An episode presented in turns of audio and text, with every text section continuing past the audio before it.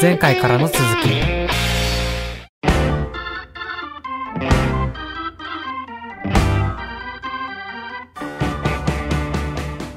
あの日の交差点です。この番組は私まひるがホストを務め皆さんとカルチャーとの出会い。つまりあの日の交差点に立ち戻りその延長線上の今について話すというコンセプトの番組です。いつの日かこの番組が皆さんにとってあの日の交差点になったらいいなと思っております。ということでもう何回目かにわかりませんが、えっ、とこの方にゲストに来ていただいております。はい、川蝉です。よろしくお願いします。よろしくお願いします。はい。もう何回目だ？5回目ぐらいですね。そうですね。はい、2021年を振り返ろうというエピソードでやってきましたが、えっ、と前半3回は、えっ、とお互いに、まあ、キーワードで人だったりとか作品だったりとかを挙げながら2021年を振り返ってきましたが、えっと前回の第4回からは私まひるが今年ずっと考えてたアイデンティティの不安定さについてちょっとある一定の答えが出たよという話を、えっとしているところです。えっと、前回話していたことをちょっと振り返ると、えっと、アイデンティティの不安定さっていうのは何で感じたかっていうと花束みたいな恋をしたという映画を見てアイデンティティの不安定さを感じたわけですね。でそれっていうのは消費っていうものに個性を求めようとしたんだけどそれはかえって、えっと、個性にはなり得なくて結局消費は消費でしかないというかそこに回収されて記号化してしまうんだっていうのが花束みたいな恋をしたで感じたアイデンティティの不安定さだった。うんでアイデンティティの不安定さをやっとなんか言葉にできたんだけどじゃあ次はどうやって不安定さから乗り越えていくのっていうフェーズに入っていくんですね。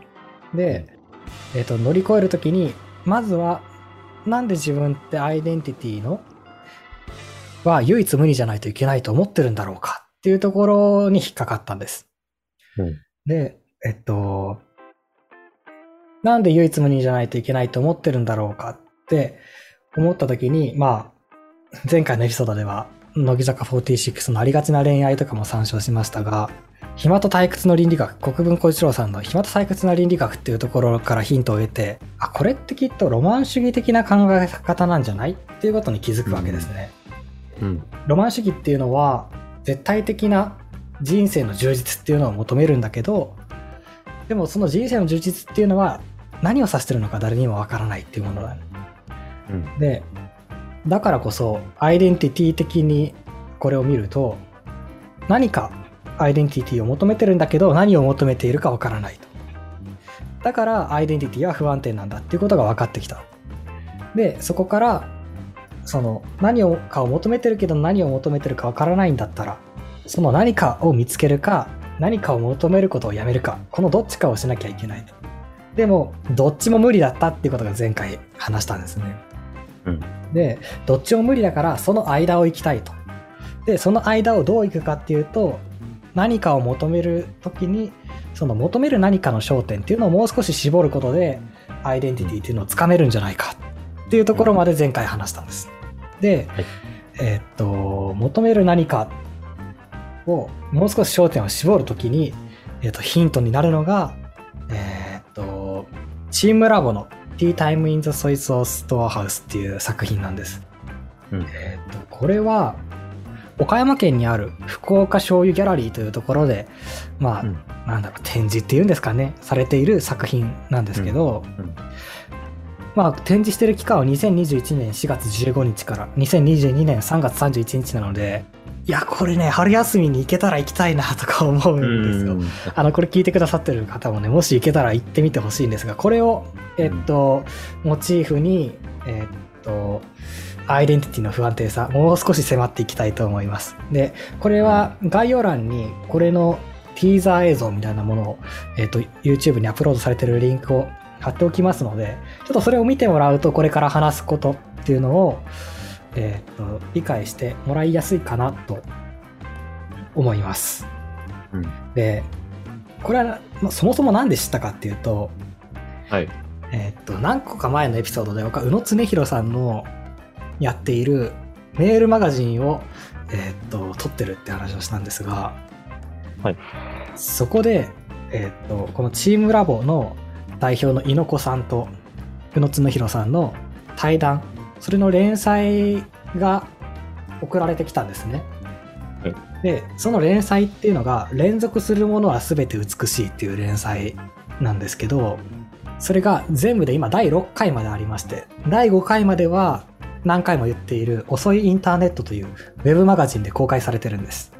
で、その第6回でこの Tea Time in the Soy Sauce Storehouse の話をしていて、それはウェブじゃないや、遅いインターネットではまだ公開されていなくって、2021年12月25日段階ではまだ配信されていなくて、えーっと、メルマガで先行公開だったので、どこまで言っていいのかなって今ちょっと悩んでるところなんですが、これが配信される頃には、この音声が配信される頃には公開されているだろうと希望を持ってちょっと話していこうと思います。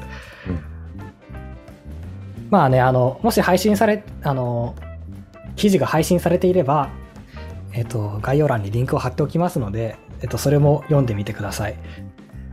えー、まあ、そそこを説明するような形になると思います、今回はうん。はい。で、この動画を見てもらうとわかるんですけど、あ、ちなみに、川蝉さんにこれちょっと予習してみてくださいって言って送ったんですけど、はい。見てくださいましした。これどう、はいどう思いました？これ送られてきて。た。なんかすごい 不思議な映像を見せられてる。うん、シ感じュールだったんですけどだなっていう感じですよね。はい。はい。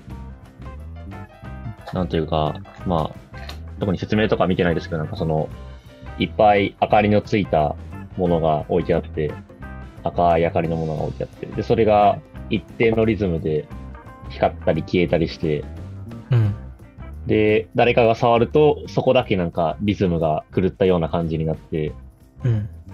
で、また同じようなのに戻ってくみたいな、そんな、な、な、なんだろうな、これみたいな。ようん。いや。そうなんですよ。はい。そうなんですよ。僕もね、なんか、こういうアートとかに感動する感性はあんま持ち合わせてないので、あの、持ち合わせてないんですけど、こればっかりは、はいその対談を読んだ時にめちゃくちゃ感動してしまって、おうそれでちょっと、すごい印象に残ってるし、あの、アイデンティティの話にも、めちゃくちゃ直結してくる話なので、ちょっとここで話したいと思います。はい。まあ、今おっしゃってくださったように、この、まあ、水に無数のランプが浮いていて、なんかそれが点滅してるんですよね。はい。で、同時に利用者がん何やらコップみたいなものを持っていて、まあ、お茶の入ったうん。コップみたいなものを持っていて、それもはい。なんかリズムを持って点滅していると。うん。それぞれは固有のリズムを持ってるんだけど、近くにあるもの同士がお互いの影響を受けながらリズムを揃えていく。うん。まあ、だから引き込み現象っていうのが起こるようにプログラミングされているみたいなんですね。ほうほうほう。だから、もうほっとくと人がいなかったりとかすると、全部が同じリズムになっていく。うん。で、まあ映像を見てもらうとわかるかもしれないんですが、最初に作品空間に入った時には、全部の明滅のリズムっていうのが一致してるんだけど、うん。なんか人が触ったりとか、まあ、お茶を置いたりとかすると、うんそのランプは元の固有のリズムからちょっとずれると。うん。で、1個がずれると、その周辺からちょっとずつずれていく。うん。で、全体に波及してって全部がずれて、また放っておくと、一つのリズムに収束されていくと。うん。で、これは、まあ、なんだろう。一つ一つのリズム、なんだろう、一個のリズムを与えると、それが波及するようにずれていくのは、まあ、エントロピーの増大をすごく表現したかったみたいで、はいはいはい。一方で、それがまとまっていくっていうのは引き込み現象。そしてまとまっていくのは、なんか動的平衡みたいなものをイメージしたかったっていうふうにおっしゃってるんですね。で、これは、個人 VS 全体っていう二項対立を解体したいんだって言うんですよ。はいはいはいはい。解体してるんです。解体してるものなんだっていうふうに言うんですよ。うん。で、もう少しこれは分かりやすいように説明していき、これが確信なんですけど、はい。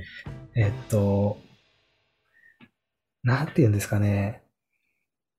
固有であることと全体の一部であることは、当たり前のように二項対立として考えてきた。うん。僕が今までアイデンティティの話をしてきたのも、えっと、全体に回収されたくないから個別、なんていうのかな、自分唯一の個性っていうものが欲しいんだっていうふうに考えてきた。うん。つまり、ロマン主義的な考え方っていうのは、まあ、ず個人 VS 全体の二項対立の中にあるなと。うん。だけど、このアートは、それは対立するものじゃないんだっていうんですね。はいはいはい。この後からすると固有のリズムを持っていることと全体の一部であることは同等なんです。うん。でだからアイデンティティが唯一無二でなければならないと思ってるのは潜在的に思ってたのはこの二項対立に悩まされてたんだなっていうのが分かってきたししかもその二項対立ってそもそも悩む必要がないよなっていうのが分かってきたんです。うん。でなんなんていうんですかねさらにこの展示のすごいところがそのお茶を飲むっていうことでお茶に、うんコップに入ってる光が消えてくみたいなんですよああ、そうですね。でそれは普段何も気を使わないお茶を飲むっていう行為が世界に影響を与えているっていうことを感じさせるとはいはいはい。そのお茶を飲んで光が消えることによってその周辺のランプには影響を与えるわけですから何も気をつかないことも世界に影響を与えてるっていうことを体感させるその固有のものは全体に影響を与えてるってことを実感するんですよはい。でささらに何て言うんですかね個別のものは全体に影響を与えるしでも影響を与えてある程度バラバラになったら最終的には引き込み現象で一致するじゃないですかはい。その一致するときにもなんか何かに均質化一定のものに均質化されるかって言ったらそうではなくって引き込むたびにちょっとずつ変わるらしいんですよその引き込んだ先の形っていうのがうん。だから絶対唯一のものに回収されていくんじゃなくって個っていうのは全体に影響を与えるし全体っていうのも個に影響を与えるっていう相互関係っていうのが見えてくるんですよ、はい。さらに面白いのがこのお茶の色っていうのがなんかすごすごく不思議な感じなんですよね。はい。なんか何か一色じゃなくて虹色っぽいようななんかなんかなんですよ、うん。雲雲が揺らいでるような色、うんでこれはどうやらなんか新しい色を作り 作り出すことに挑戦してるらしくってほうほうほう。動的平衡色っていう風に名付けてるみたいなんですねうん。遠くから見てみるとなんか青白っぽい色とか紫っぽい色とかに見えるんだけど、うん近くで見ると揺らいでるっていう意味で見る場所によって時間軸が存在したり存在しなかったりするうん。かそういうものは自分たち私たちにも言えることで一人一人が常にうごめいていろんな刹那的な行動をしてるけどもっと俯瞰で見ればそれは動いてないとも言える。うん。でなんかそのなんだろうね個人の局所的な時間の概念と全体の同士の概念が違うんだっていうことが体感できるっていうんですよこれは。まあ、このアートの、まあ、一番僕が面白いなと思ったところは個人と全体っていうのは二項対立ではなくって共存するものなんだっていうところなんですよ。うん。これが、まあさっきも言った通り自分がアイデンティティに唯一性を求めてた理由を明確にしてくれたんですよね。うん。自分は全体に回収されたくないから一部ではない個性を持ちたかった全体の一部にはならない個性を持ちたかったうん。だから個 VS 全体の二項対立の中にいたんだしかし、それはすでにもう解体されてるわけですようん。で私たちの固有わなんか私たちが固有の個であることとそれが世界の一部であることっていうのは矛盾しないうん。で私たちが固有の個であることは世界を多様化させ拡大させることにつながるうん。でそれは、まあ、エントロピーの増大ですよねはい。自分たちが固有のであることは多様化するっていうことだしそれはエントロピーの増大だとそしてそれは決して唯一の場所に引き込まれるんじゃなくって固有の個の状態によって引き込んだ結果が変わっていくと。引き込まれるんだけど引き込んだ結果は変わっていく。うん。でまあつまり透明で見ると動いてないように見えるけど近くで見ると確かに動いてる動的平衡みたいな関係で個と全体っていうのはつきつ離れつみたいな感じなの。だから個っていうのはうごめいてるんだけど遠くで見ると全体というか近くで見るとうごめいてるけど、遠くで見ると全体みたいな関係性、うん。したがって、まあ、僕たちが固有の個でいるっていうことは全体に回収されて均一化されてしまうのじゃなくってむしろ全体に影響を与えるものなんだっていう風に見えてくる。なるほど。ここにロマン主義を乗り越えるための何かを見つけるか何を求めるかの間っていうのがあるんじゃないかっていう風に思うんですね。はい。面白くないですかこの話いや、これは、ちょっとね、すごいですね。面白いですね。はい。わかります、わかります。これ読んだ時興奮したんですよめちゃくちゃうん。でね自分で言うのもなんですけどこっからまた面白くなっていきますよはい。つまり個と全体を動的平衡のように行き来するっていう意味で、えっと、固有の個っていうのは何かつまり何かを求めるの何かだし、えっと、全体に回収されつつ影響を与えるっていうのはうん。何かを求めることをやめるつまり全体に回収されることを受け入れるっていうことと言い換えられると思うんですよ。はい。もうちょっとうまく言えないかな。えっと、この問題意識もう一回どっから来たかって整理すると、自分たちはロマン主義を乗り越えるために、何かを求めるわけでも、何かを、ん何かを見つけることをうん。諦め、ど、なんだったっけ？わかんなくなってしまった。何かを、そのあ何かを見つけるか、はい見つけるか、それを何かを求めようとすることを諦めるか。はい。ありがとうございます。その2つ。で、そのあい、その2つしかないんだっていうことが分かってきたんですけど、はい。固有の子であることは、まあ何かを見つけたことでもあると。うん。だし、一方で全体に回収されつつ影響を与えるっていうのは、何かを求めることをやめる。つまり回収されちゃうってことですよね。うん。何かを求めるんじゃなくって全体に回収されることを受け入れるっていうと言い換えられるでこのみここに第三の道があるんじゃないかって思ううーん。ここにアイデンティティの不安定さを乗り越える希望を見出したいと僕は思いました、うん。うん。でそこに最後の後一押しを押すためにまあ今回の話でも何回も話出てる国分光一郎さんの暇と退屈の倫理学というものを力を借りたいと思いますはい。で、あのー先ほどのエピソード収録後に、暇と退屈ってどういうことですかっていうふうに、あの、川蝉さんから質問いただいたので、まあはいこの本が一体どういうものなのっていうところから、ちょっとお話ししていけたらなと思います。うん。えっと、なんて言ったらいいかな。えっと、暇と退屈の倫理学というのは、まあ、私たちが、ひなんか暇と退屈の中で生きてるよねってまず前提があるんですよ。まず、まずそこですよね。はいはいはい。そういうこと。そこそこがどういうことなんだろうってことですよね。が。はい、そうです、そうです。えっと、うまく説明できるかな。はい。なんだろう。自分の好きなこととか、はい。もしくは、いや、違うな。あ自分たちって結構日常的に退屈だなって感じることはありません？退屈っていうのは、その、なんというか、何か大きい影響というか、そういうものがないというか、日々がそんなに変わらないみたいな、そういう、そうですね。そうに、うん。1日単位のものもあれば、まあ数分単位のものでもあるかもしれないですけど、なんか、まあこの本の中で出てくるのだったら、えっと、駅に行って、駅に着いてから電車が来るまでの間、退屈だなと思ったりする。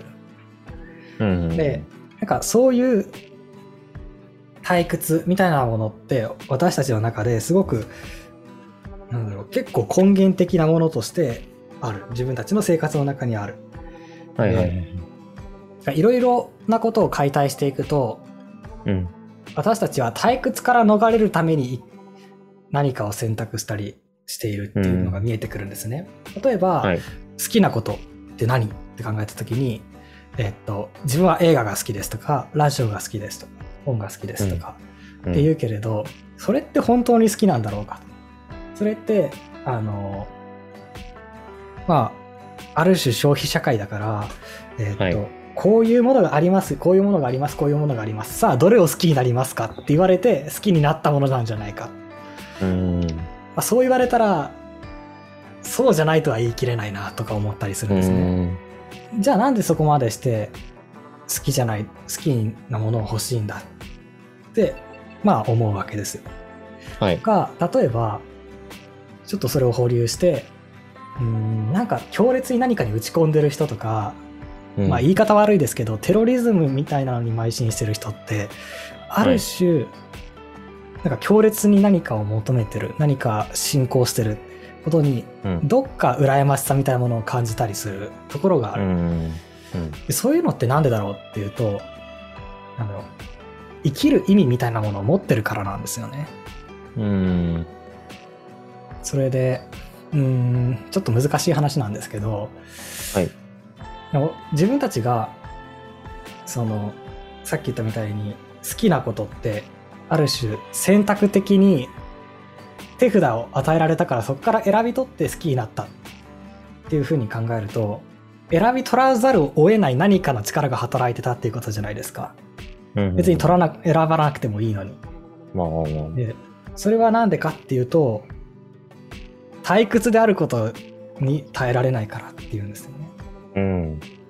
だから何かに没頭したいんだと私たちはで消費社会っていうのはそこにつけ込んでいるはい。だからそれにつけ込んで消費させてるんですよ人間にうん。でも私たちはそれに半分気づいていて半分気づいていないうん。で消費させられてるんですよねその退屈から逃れたいっていう本性のためにでそれによってかえっていろんな精神的な辛さがあったりとかあの悩みが出てきたりとかするっていう現状がある。はい。そのなんだろう。このアイデンティティの話もそうじゃないですか。あの、う。ん。消費させられてるがゆえにそのそこを疑ったら何もなかったっていうなんかうん。向こうから供給されたものを選び取ったりしすぎなかったっていう、うん。そ、のこのなんだろう。退退屈を逃れるために何かを選択するっていうのを消費社会によってうまく利用されてるっていう現状が結構今の人たちに苦しみを与えてるんじゃないっていうところから話は始まるんだと僕は思ってます、はい。もっとうまく説明できる人はいると思うんですけどうん。それでじゃあ退屈って一体何なの？とか暇と退屈の違いって何なの？とかうん。えっ、と、退屈ってどのタイミングで生まれたの？とか、うん。経済史的に見たら退屈ってどんな感じなのとか、うん。なんかそんな感じでいろいろ見ていくのがこの暇と退屈の倫理学で、最終的にうん。この暇と退屈に対して私たちはどう立ち向かって生きていくべきかっていう、まあうん指針みたいなものを示そうとする。そういう本なんですね。はい。で、僕はこの本の力を借りてアイデンティティの不安定さを乗り越えたいと思ってます。うん。まあ、話していくうちにどんな本かなってもうちょっと分かってくると思います。はい。でこの、まあ、すごい分厚い本で450ページぐらいあるんですけど、はい。まあ、たくさんのページ数がある中で、まあ、このアイデンティティの不安定さに関連するところだけちょっとピックアップさせてもらうと、はい。暇と退屈の倫理学の中ではハイデッカーっていう哲学者の方の考察っていうのをすごい多くのページを割いて説明するんですよ。うん。でその中で結構重要になってくるのが第第1から第3の退屈の形式はい。なんですね3つの形式があるんだと第1の形式退屈の第1の形式っていうのは何かっていうと、はい何かによって退屈させられることなんですねうん。まあつまりなんだろうそれこそ電車が来ないということに退屈する、うん何かによって退屈させられるうん。これが一つ目なんですはい。二つ目が何か 何かに際して退屈すること対して。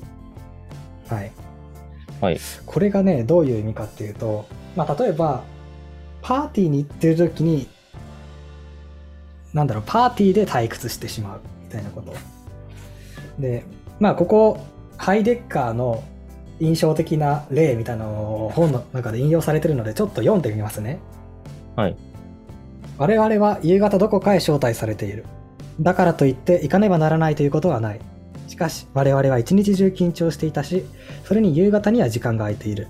そういうわけだから行くことにしよう。そこで慣例通りの夕食が出る。食卓を囲んで慣例通りの会話が交わされる。すべてとても美味しいばかりでなく、趣味もなかなかいい。食事が済むと、よくある感じで楽しく一緒に腰掛け、多分、えー音楽を聴き、談笑する。面白く愉快である。そろそろ帰る時間だ。夫人たちは本当に楽しかった、とっても素晴らしかったと確かめるように何度も言う。うんそれも別れの挨拶の時だけでなく、下へ降りて、外へ出て、もうすでに自分たちだけになってしまっているのにそうしている。その通りだ。とても素晴らしかった。今晩の正体において退屈であったようなものは端的に何も見つからない。会話も人々も場所も退屈ではなかった。だから全く満足して帰宅したのだ。帰宅すると夕方中断しておいた仕事にちょっと目を通し、明日の仕事についておおよその見当をつけ、目安を立てる。するとその時気がつくのだ。私は今晩この正体に際し、本当は退屈していたのだと。まあ、この例だけで言うとちょっとよくわかんないかもしれないですね。今読んでる。はい。まあでも、なんだろう。全面的にパーティーに参加していたんだけど、なんぜか退屈だと感じる瞬間があるってことをハイデッカーは言ってるんですね。うん。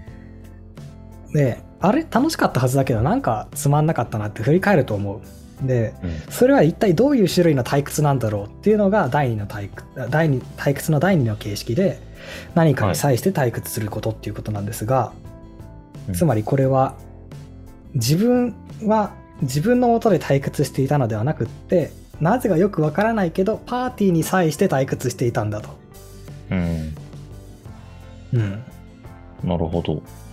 ちょっと難しいですね。でも気晴らし、そうですのね。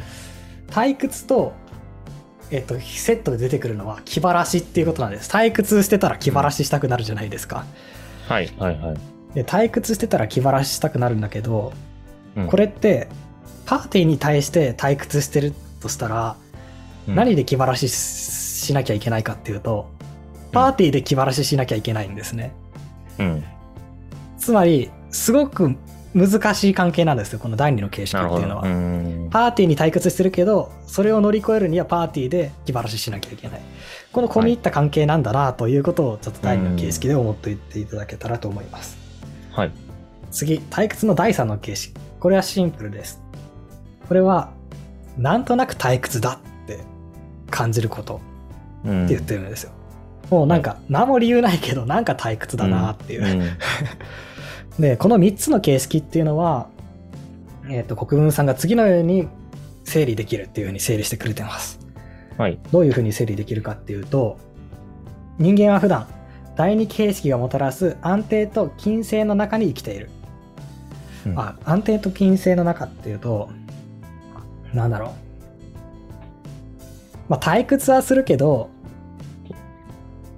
まあ楽しかったし楽しかったけどまあ退屈だなっていう両面性があるってことですよね、うん。でも一番安定してる状態。楽しくはい。一応楽しかったのは楽しかった、うん。その第二形式に人間は普段生きている、うん。しかし何かが原因でなんとなく退屈だっていう方の声が途方もなく大きく感じられる時がある。うん。自分は何かに飛び込むべきなのではないかと苦しむことがある。うん。その時に人間は第三形式や第一形式に逃げ込むっていうんですよほうほうほで自分の心や体あるいは周囲の状況に対して恋に無関心となりただひたすら仕事ミッションに打ち込むう。うん。それが好きだからやるというよりはミッションの奴隷になることで安寧を得るっていうんですね、うん。つまり人間っていうのは普段退屈と気晴らしの間で生きてるんだと退屈もするし、退屈したら気晴らしもするしっていう間で生きてる。両方持ってるのが人間の普段なんだ。うん。でもしかし何らかの原因で退屈っていうのが優勢になった時にそれに人間は耐えられないと、うん。だから何か無根拠に決断したミッションっていうのを選び取ってそれに没頭するんだ。その状態が第三形式だったり第一形式だったりすると、うん。でさらにそれ没頭した後にまた第二形式に戻ってくる。うん。これが、まあ、人間の、なんだろう、と退屈の関係性なんだと言うんですね。うん。なるほど。で、もう少し言い方を変えます。変えると、うんえっと、環境の環っていう字に世界って書いて、環世界っていう言葉ご存知ですか？は聞いたことないですね。このなんか自分がこれまで形成してきたとか、今見えてる世界っていうのを環世界としたときに、えっと、まあ人間と他の動物で考えた方が分かりやすいかもしれないですけど、えっと、はい人間が知覚できる五感の中で生きてる環世界と、例えば聴覚しかない動物が持ってる世界って、うん見えてる世界違うじゃないですか。はい。で人間が見えてる世界がじゃあ絶対的な世界かって言ったらそうじゃないじゃないですか見えてる世界もある程度限定されてる、うん。それこそ見える光の波長もめちゃくちゃ限定的だしっていう意味で、うんそうですね。うん。ってことは全ての動物が固有の環世界それぞれの世界っていうのを持っているっていう言い方で環世界っていうのは定義されるんですねはい固有の世界って言ったら分かりやすいですかねうん。で、えっと、そこに人間と動物の違いっていうのはあるっていうんですよ。うん。えっと、人間はいろんな環世界を瞬時に移移動することができる。簡単に移動することができる。うんなんだろう。なんか新しいことを学んで、それは最初ははい。今までの世界にはなかったものなんだけど、勉強していくうちに習慣化されて日常になっていく。ああ、なるほすると、それは新しい環世界になるわけじゃないですか。ど。うん。そういうふうに適応していく、その能力が他の動物に比べて優れているのが人間であり、他の動物はある程度固有の環世界の中にとどまる。そこが人間と動物の境目であるみたいなことを言うんですね。はい。で、そういうふうに考えたときに、えっと、まあ、さっきの人間は普段退屈と気晴らしの間で生きてるってことを言い換えると、うん。環世界の中に新しい要素が不法侵入してきてそしてそれについて考えざるを考えざるを得なくなってうん。で考えていくうちにやがてそれが、まあ、当たり前になっていく習慣化していくと、うん。不法侵入はそれは新たな環世界になる、うんそして新たな要素がまた不法侵入してきてっていう風にあの人間は繰り返してるっていうんですよねはい。だから退屈と気晴らしの状態が環世界っていう状態で退屈が優勢になった状態っていうのが何か不法侵入が来たっていう状態うん。で没頭するっていうのがそれについて考えて習慣化しようとする行為であってはい。で習慣化したらそれはもうあ新しい環世界になるうん。で新しい環世界になるとまた何かが不法侵入してきてそこの環世界が揺らぐっていうような中で人間は生きてるんだっていうんです。でこれを国分さんは人間らしい生き方だって言うんですね。はい。でもさらにこうも言うんです。人間に残された可能性はまあこれだけじゃない。人間にはさらにもう一つの可能性があるんだと。それは辛い人間的性から外れてしまう可能性である。つまり今言った人間らしい生き方じゃないところに行ける可能性があるんだって国分さんは言うんですうん。どういうことなんでしょう？どういうことだろうかっていうと退屈も楽しさもほどほどにあるのが人間らしい性だった退屈と気晴らしの中で生きてるのが人間らしい性だったうん。したがって何か衝撃的な不法侵入によってそのことについて思考することしかできなくなってしまった時人は動物的になるっていうんですね動物になはいるっ。ていうんですかっこ動物になるですねかっこ人間の性とか人間らしい生き方、でつまり人は一つの環世界に浸ってる時没頭してる時っていうのは動物になるんだっていうんですようん。だから人間はおおむね人間的な性を生きなきゃいけないんですよ。退屈と暇の間。ん？違う、退屈と気晴らし。らしい？暇とた、ひ気晴らしの間を生きなきゃいけない。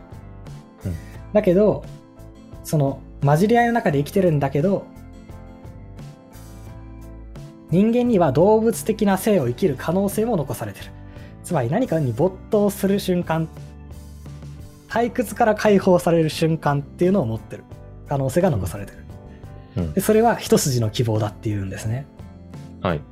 で、でも動物的な性を生きる可能性はあるんだけど、それもやがて習慣化されたら人間的な性に回収される。環世界になっていくっていうことです。うん。私たちは人生の大抵をミッションの奴隷として生きなきゃいけないんだけど、たまに動物の性としての自由を手に入れることができるという希望があるんだっていうふうに国分さんはおっしゃる。うん。でこれを踏まえた上で、えっと、暇と退屈の倫理理学のうち、アイデンティティの不安定さをめぐってっていう僕の考えてきたことに示唆を与えてくれる結論をちょっと抜き出してみようと思います。で、暇と退屈の倫理学では3つの結論が示されてるんですけど、はい。1個目は、なんか結論はないというか、あなたはあなたのままでいいっていうのが結論なんですよ。1個目の結論は。うんた、だ、何もしなくてあなたのままでいいっていうわけじゃなくって、えっと、この暇と退屈の倫理学っていうのを読んできたら、読む過程で多分いろんなことを考えてるだろうから、もうあなたは暇と退屈に対してどう向き合うかっていうのは考え始めていると。だから、もうあなたのままでいいっていうのが第一の結論なんですね。うん。で、これはまあ今回あんまり関係ないので置いといて、第2、第3の結論をちょっと説明しようと思います。はい。はい。第2の結論は次の通りです。人間はおおむね気晴らしと暇の混じり合いの中で生きているのだから、気晴らしの純度を上げれば、もうちょっと幸せになるんじゃないと。ほうほう。消費社会によって私たちは物の消費ではなく記号の消費に邁進してしまってる。でもこのことによって気晴らしの純度っていうのは低下してしまって退屈へ転びやすくなってしまってる。うんでも人間はおおむね気晴らしと暇の混じり合いの中にいるいるんだと。だからこそ気晴らしの純度を上げる。つまり楽しみの感受性を高めることで退屈に立ち向かおうっていうのが第二の結論なんですね。うん。だからもうちょっと言い換えると、第二の結論は、人間であることを楽しむっていうことなんですよ。つまり、暇と気晴らし、その両方があるっていうことを楽しむっていうことなんですね。気晴らしの純度を上げようん。う。これが第二の結論。で、第三の結論っていうのは、動物になることっていうんですよ。うん。何か一つの環世界にとらわれる瞬間人間は人間であることから解放されて動物になることができる自由を持っているとうん。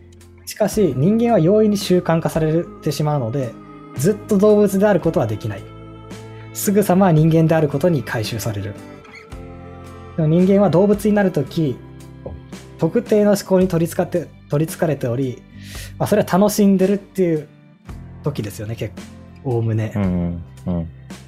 没頭してると。うんつまり、動物になることっていうのをより最大化するには、楽しむことを最大化することが最適だっていうふうに言うんです。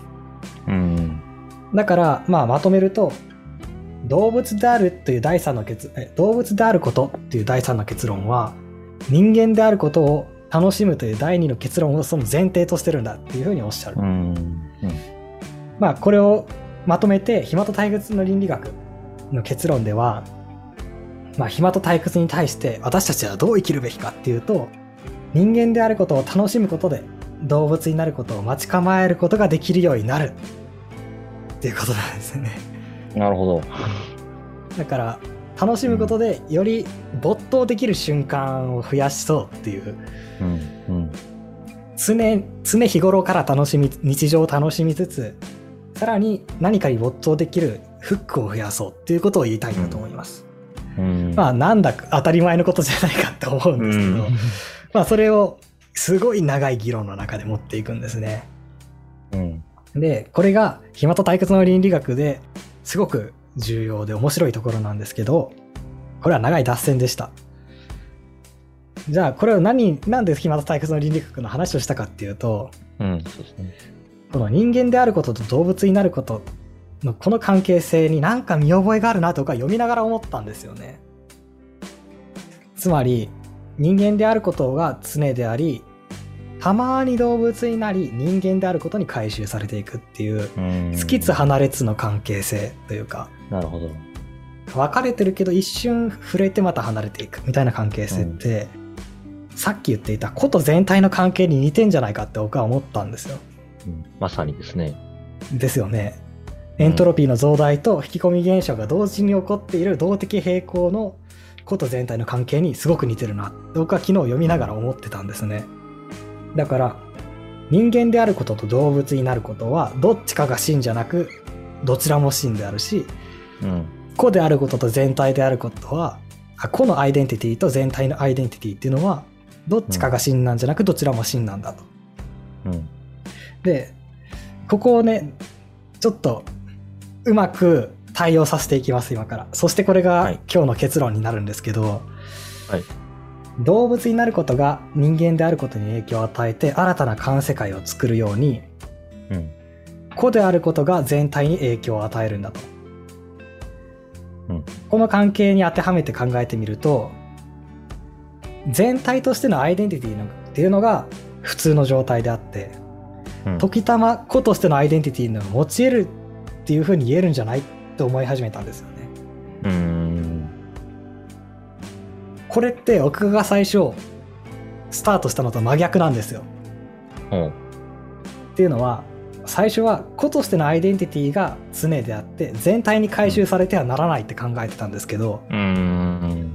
でも動物になることと人間であることの関係性を考えてみるとうん。人間であることが常である普通であって何かに特化した瞬間が特別な瞬間であるって考えると全体の方が普通であって個が特別な瞬間なんじゃないかと思えてくるんですよね。うん。回収されるのと影響を与えるのの関係性を考えてもなんかそうだなと。はい。ということは、まあ、今言った全体としてのアイデンティティっていうのは趣味やコミュニティなどで規定されるアイデンティティだと思います。だから、えーっと、まあ、言ってしまえば消費とかで規定されるアイデンティティとか、コミュニティとかで規定されるアイデンティティなんだと思います。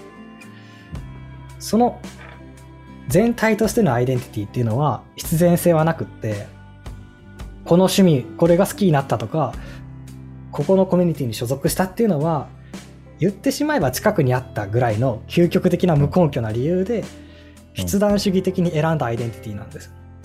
はい。それアイデンティティがないっていうことに耐えられないから選んだアイデンティティというか退屈であることに耐え耐え耐えられないから選んだ趣味みたいな、うん。それが全体としてのアイデンティティだと思うんですよねうん。で人間であることを楽しむという暇と退屈の倫理学の第二の結論をここに持ち込んでみると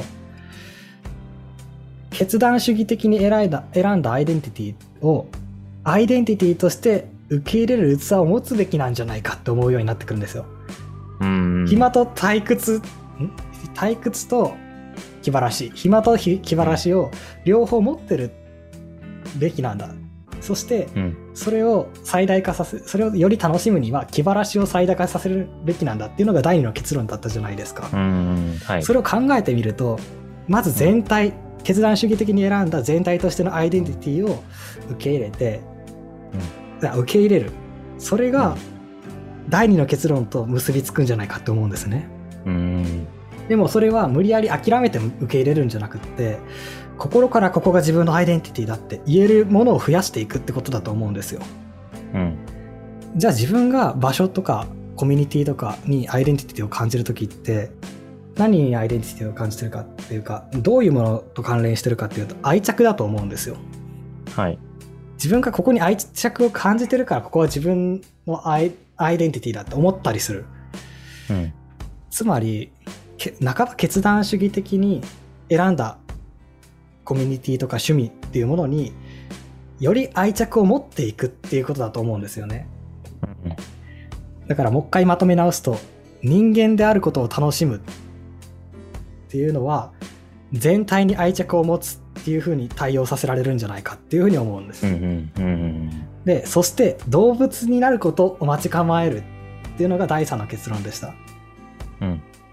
で、えっと、動物になることを待ち構えるっていうのを個と全体に言い換えると個になることを待ち構えるだと思うんですよねはい。つまり楽しみの純度を上げることで楽しみに思考を支配された時に人間は動物になるそして自由を手に入れるで同じように全体への愛着を高めることで愛着に思考を支配された時にアイデンティティは個になるのではないかと僕は思ったんですようん。つまりもう愛もう愛愛情が溢れた時にそのアイデンティティっていうのは全体の中の一部ではなく個のアイデンティティになるんじゃないかと思ったんです。はい。でそしてこの人間であることとか、えー、と動物になることの方の定義で楽しみの純度っていうのは人と比較してこなかったんですよ。はい。ただそこに思考を奪われるか奪われないかっていう話をしてきた。つまり楽しみの純度っていうのは人と比較しないものなんですよね。うん。っていうことを考えると愛着の純度も人と比較できないものなんですよ。うんうんうん。その愛着っていうのが自分にとってもうなんだろう抑えきれないものかどうかそれがを考えざるを得ないものかどうか。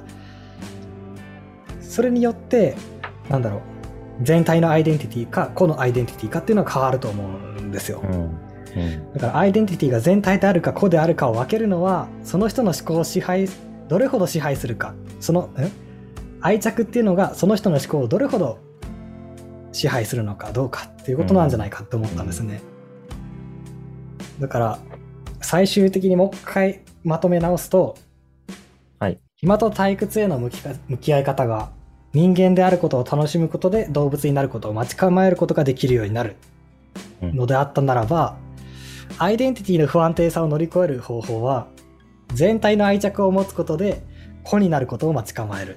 ことができるようになる。っていうことなんじゃないか。って思ったんですよ。なるほど。はい。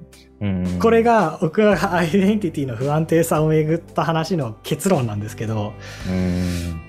ただこれはまだ確信を持ってないんです本当にそうなのかなぐらいですね。で、も差し当たりの結論は示したと